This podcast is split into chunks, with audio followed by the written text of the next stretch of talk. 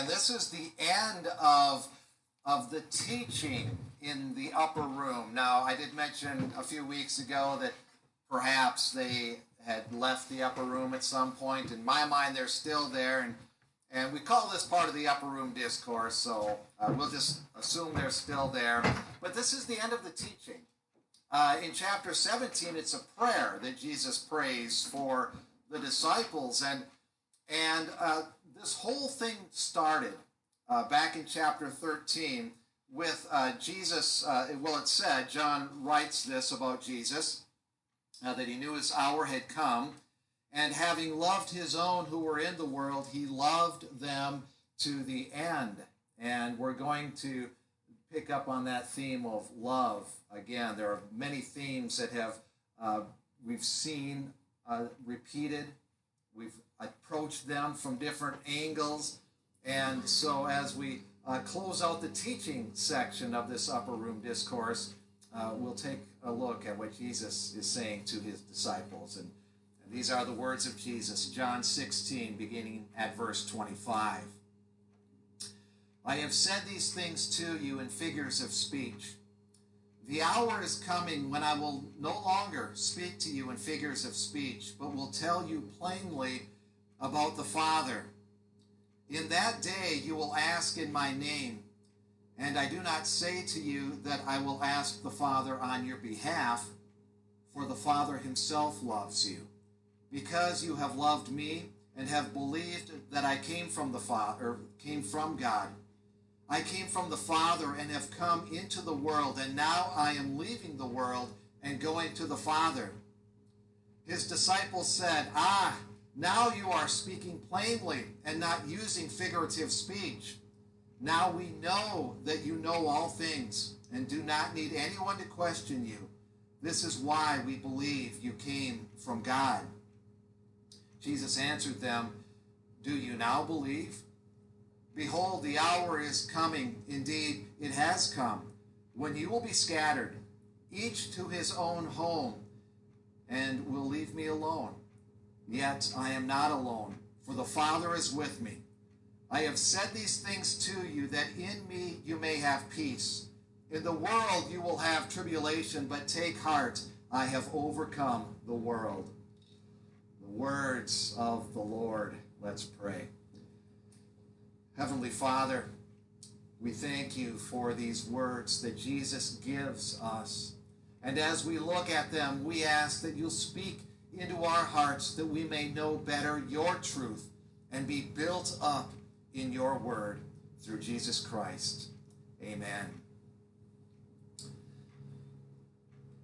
Well, as the uh, teaching has gone along here in the upper room, and, and Jesus has spent this last time with his disciples before his arrest.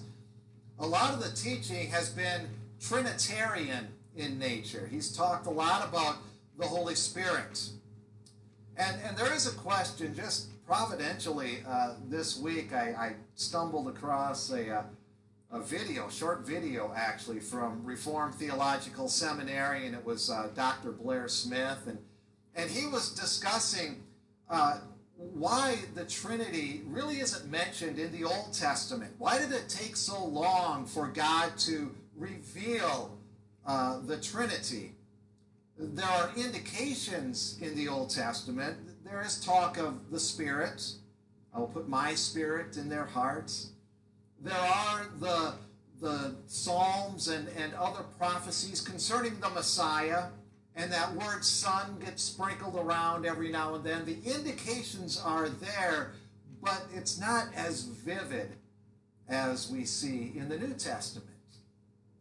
And the question is, why? Why did God wait so long? Well, there are many interesting uh, ideas behind that. Um, uh, Dr. Smith brought up uh, Gregory of Nazianzus, and, and he's one of the Cappadocian Fathers, or we call them the Cappadocian Three. Uh, and this is back in the 300s, so the real early church. And, and he came on this idea of, of the progressive revelation that, that certain things had to be in place before God could reveal himself. And, and part of the issue is they lived in the Old Testament in a time of polytheism where there were all kinds of gods. And so God was very clear in telling them there is one God. The famous Shema in Deuteronomy chapter 6 Hear, O Israel, the Lord your God, the Lord is one. And he had to firmly let people know there is but one God. And B.B. Warfield uh, did a lot of great work uh, when he thought about the Trinity, and, and he's a little more contemporary. He was born in uh, 1851, I want to say, uh, but the late 1800s. And, and B.B. Warfield, he also had this idea of uh, progressive revelation. And, and he put it in terms of redemption that there are some redemptive purposes built into the revelation of God. That certain things had to be in place before the Son could be revealed to the world. In Galatians 4 4, Paul writes that at the appropriate time, God sent his Son. And when the Son came, then the, he could be a little more clear about there's a Father and there's a Son. And and then he would teach about the Holy Spirit. And we've seen that as Jesus has taught his disciples here in this upper room, teaching about the Holy Spirit and teaching about the Father, which he had done throughout his ministry. And, and he continues on uh, with these ideas then. And he tells them in, in verse 25, I've said these things to you in figures of speech, and, and the hour is coming uh, when I, I'll no longer uh, talk to you in, in figures of speech. And, and in this idea of progressive revelation, Jesus is going to be able to say even more after he's resurrected. Or perhaps a better way to put that would be the disciples will be better able to understand after they see Jesus resurrected. But right now, they're, they're starting to grasp this a little bit. The Father, the Son. He's talked about the, the Holy Spirit. And Jesus uh, continues in, in that day, you will, uh, you will ask in my name. And, and we talked about that last week, asking in Jesus' name. We got that from uh, verse 23 uh, last week. But, but he continues on and he said, For the Father himself loves you. And then there's this element of faith. He loves you because you have loved me and, and believe that I came from God. And, and there's that element of faith in there, but even, even our faith is a gift from God. Paul makes that very clear in Ephesians chapter 2, verse 8. We are saved by faith, and, and we can't even boast in our faith. That is a gift from God. But I do want to spend time thinking about the Father. Now, the Old Covenant believers or the Old Testament believers didn't really call God Father, except in the uh, sense of He created all things and that He was the Father of their nation, the Father of Israel. That's kind of the sense they had of, of God as the Father, but they didn't call Him Father really in a personal sense at all. But, but now that the Son has come, the Father can be known better. And Jesus, he came right away talking about the Father. When you think about the Sermon on the Mount in, in Matthew, Matthew 5 uh, through chapter 7, uh, there were frequent references to the Father. In fact, he even taught his disciples to pray, Our Father who art in heaven. Now, the God of the Old Testament is the same as the God of the New Testament. He is the same yesterday, today, and, and forever. We know that. But the, the revelation of God is, is progressing. And, and B.B. Warfield, if I can uh, quote him, I mentioned he does some uh, great thinking about the Trinity. And, and he's, he writes this The Old Testament may be likened to a chamber richly furnished but dimly lighted. The introduction of light brings into it nothing which was not in it before, but it brings out into clearer view much of what is in it, but was only dimly or even not at all perceived before. Thus, the Old Testament revelation of God is not corrected by the fuller revelation which follows it, but only perfected, extended, and enlarged. Christ is the light that shines, and part of that light lights up this dimly lit room, as B.B. Warfield says. And we're able to see the Father clearer, a little more clearly. Jesus had said back in chapter 10, I and the Father are one. And of course, that caused a big ruckus. In fact, the Jewish people picked up stones and were getting ready to throw them at Jesus when he said that. Early in the evening, uh, Jesus had told his disciples, Whoever has seen me has seen the Father. And here in, in verse 27, the Father himself loves you. And I do want to spend some time pondering this and, and making us aware of what this means and how we approach this. Because often, I'm afraid, often in our teaching and, and in preaching, I will be the first to, to confess uh, my fault here. Unintentionally, the wrong message gets communicated sometimes by how we say it. Sometimes we get the gospel a little backwards. But I want to focus on the Father's love so that we make sure we get it right because sometimes, like I said, we have it thought out in our heads, but then the words come out, we'll kind of spin things around a little bit. Often, when we say the gospel, it can sound like this You are a sinner. You're sinful, but I have good news for you. God loves you because Christ died for you.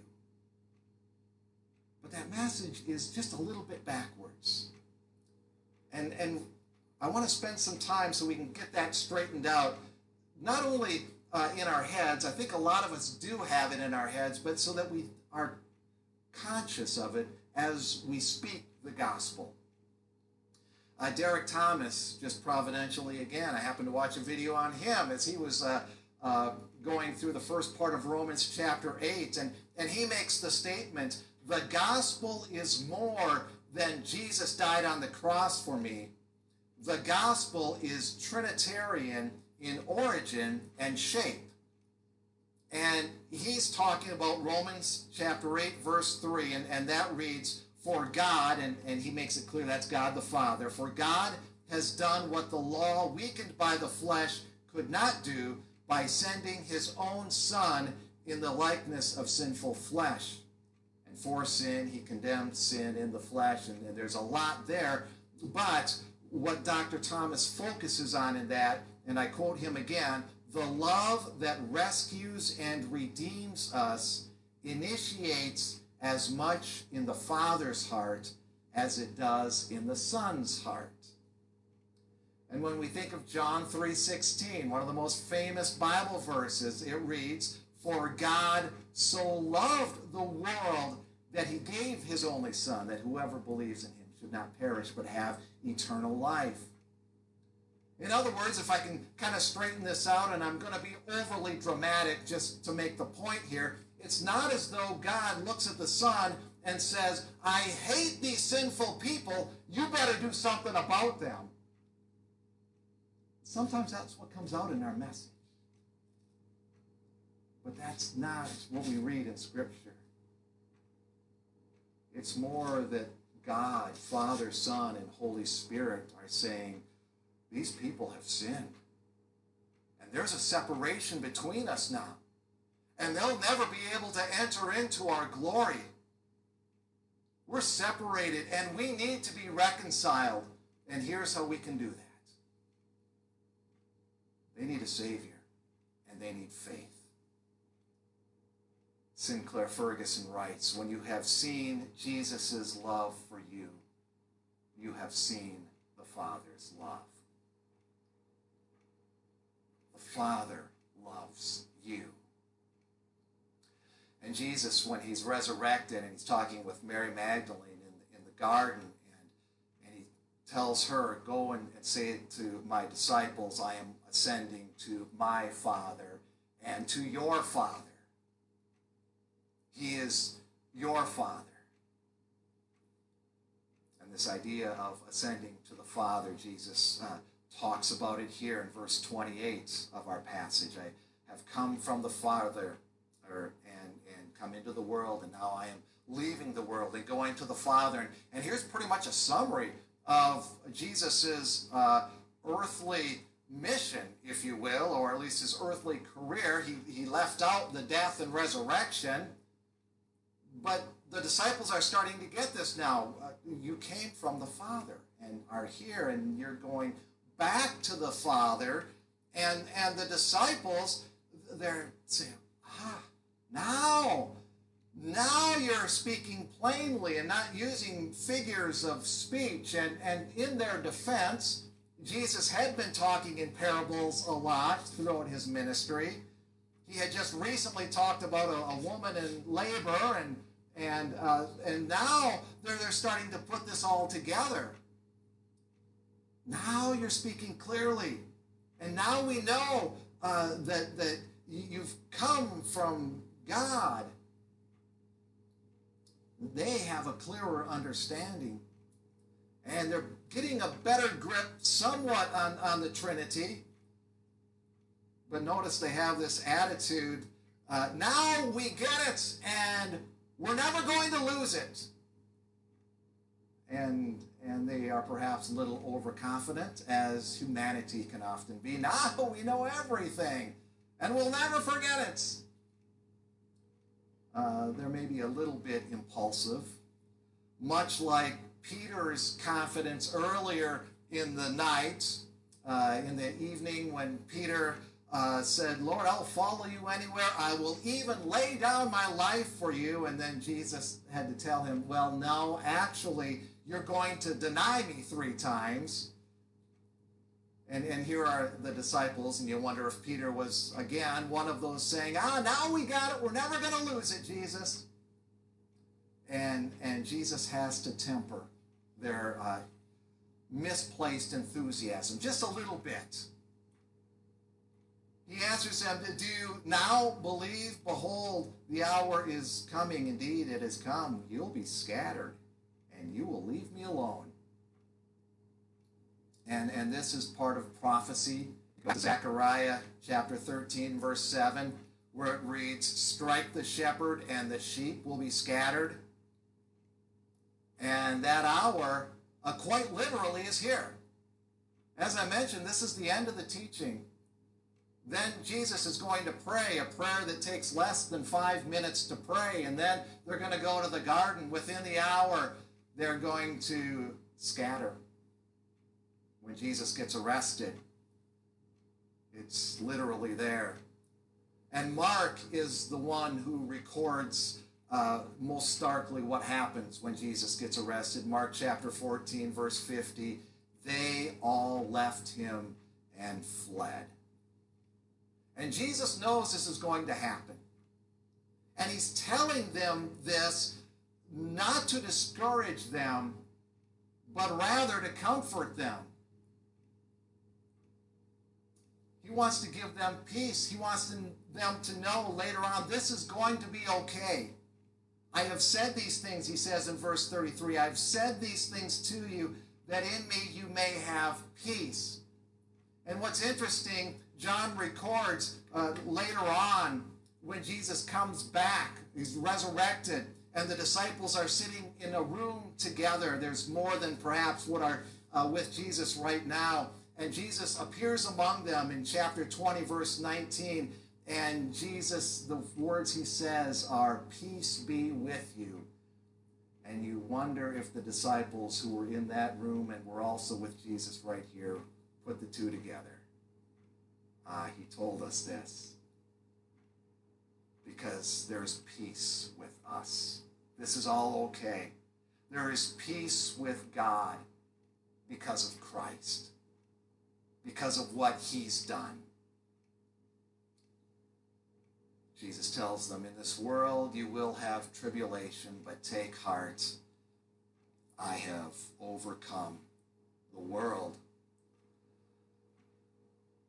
And this idea of overcoming the world, this recalls back in chapter 1, verse 5, this great prologue that John gives at the beginning of his gospel, where he writes that the light shines in the darkness, and the darkness has not overcome it.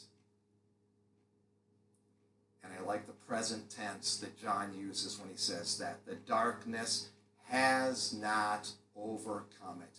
That is still true today. The darkness of the world has not overcome the light. You know, just recently I was asked by someone uh, who's about to start reading the book of Revelation. And uh, this person asked me about it. They said, Well, it's a difficult book. And, and I think what's happening, this person will ask me about certain Bible passages, and I think uh, it's they're reading through the Bible in one year, and we're kind of getting to the end of the year, so they, they're up to Revelation now, and they've done this before, and, and so they know it's hard to interpret, you know, and, and they were asking, how should I interpret? What, what do you, what's your advice? And, and there is a lot in there. There's a lot of figurative speech and, and what's literal and, and what's just uh, figure, what what's the time frame? Are, are times being repeated on time, or how do we take it? And there's a lot to it.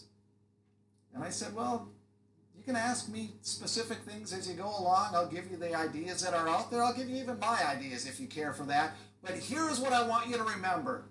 When you start it and all the way through, here's the overriding message Christ wins.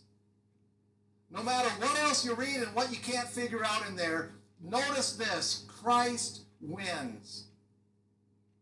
There's nothing in this fallen world, despite all the crazy things that are happening, that's outside of God's control. There's nothing that surprises God. He's got it all in hand and he's going to win.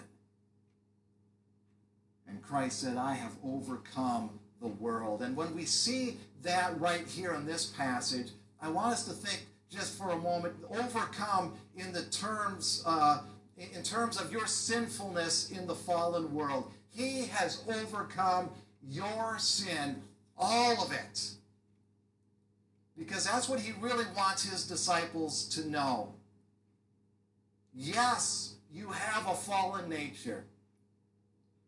And yes, this world is full of half truths and it's full of temptations. And it's got things completely backwards quite often. It's often opposed to the things of God, tries to mess with Scripture, God's Word. Yes, we live in that world. Also, yes, God could destroy the world in the blink of an eye if he wanted. And he could have done that at any point in history. Just destroyed the whole thing. Said he's had enough and that's it. But Jesus says, When I have overcome the world, let me quote from D.A. Carson, who writes this Jesus' point is that by his death, he has made the world's opposition pointless and beggarly. The decisive battle has been waged and won. The world continues its wretched attacks, but those who are in Christ share the victory he has won. They cannot be harmed by the world's evil, and they know who triumphs in the end. From this they take heart and begin to share his peace. And Jesus' teaching here in the upper room closes on this triumphant note. He has overcome the world for all those who believe in him. In the United States this week, as we celebrate Thanksgiving and think of all these things that we have to be thankful for. at the top of the list should be what Christ has revealed to us in his teaching. That you have a Father who loves you, and a Son who loves you, and a Holy Spirit who loves you. And this one God is triumphant in all of eternity. And you have victory in Him. Father, you have loved us and sent Jesus to redeem us. Oh, Jesus, you have loved us and assumed our nature. You've shed your own blood to wash away our sins. You've brought righteousness to cover our unrighteousness. Holy Spirit, you have loved us, and you have entered our hearts and implanted their eternal life. You've revealed to us the glories of Jesus. Three persons, one God. We bless and praise you.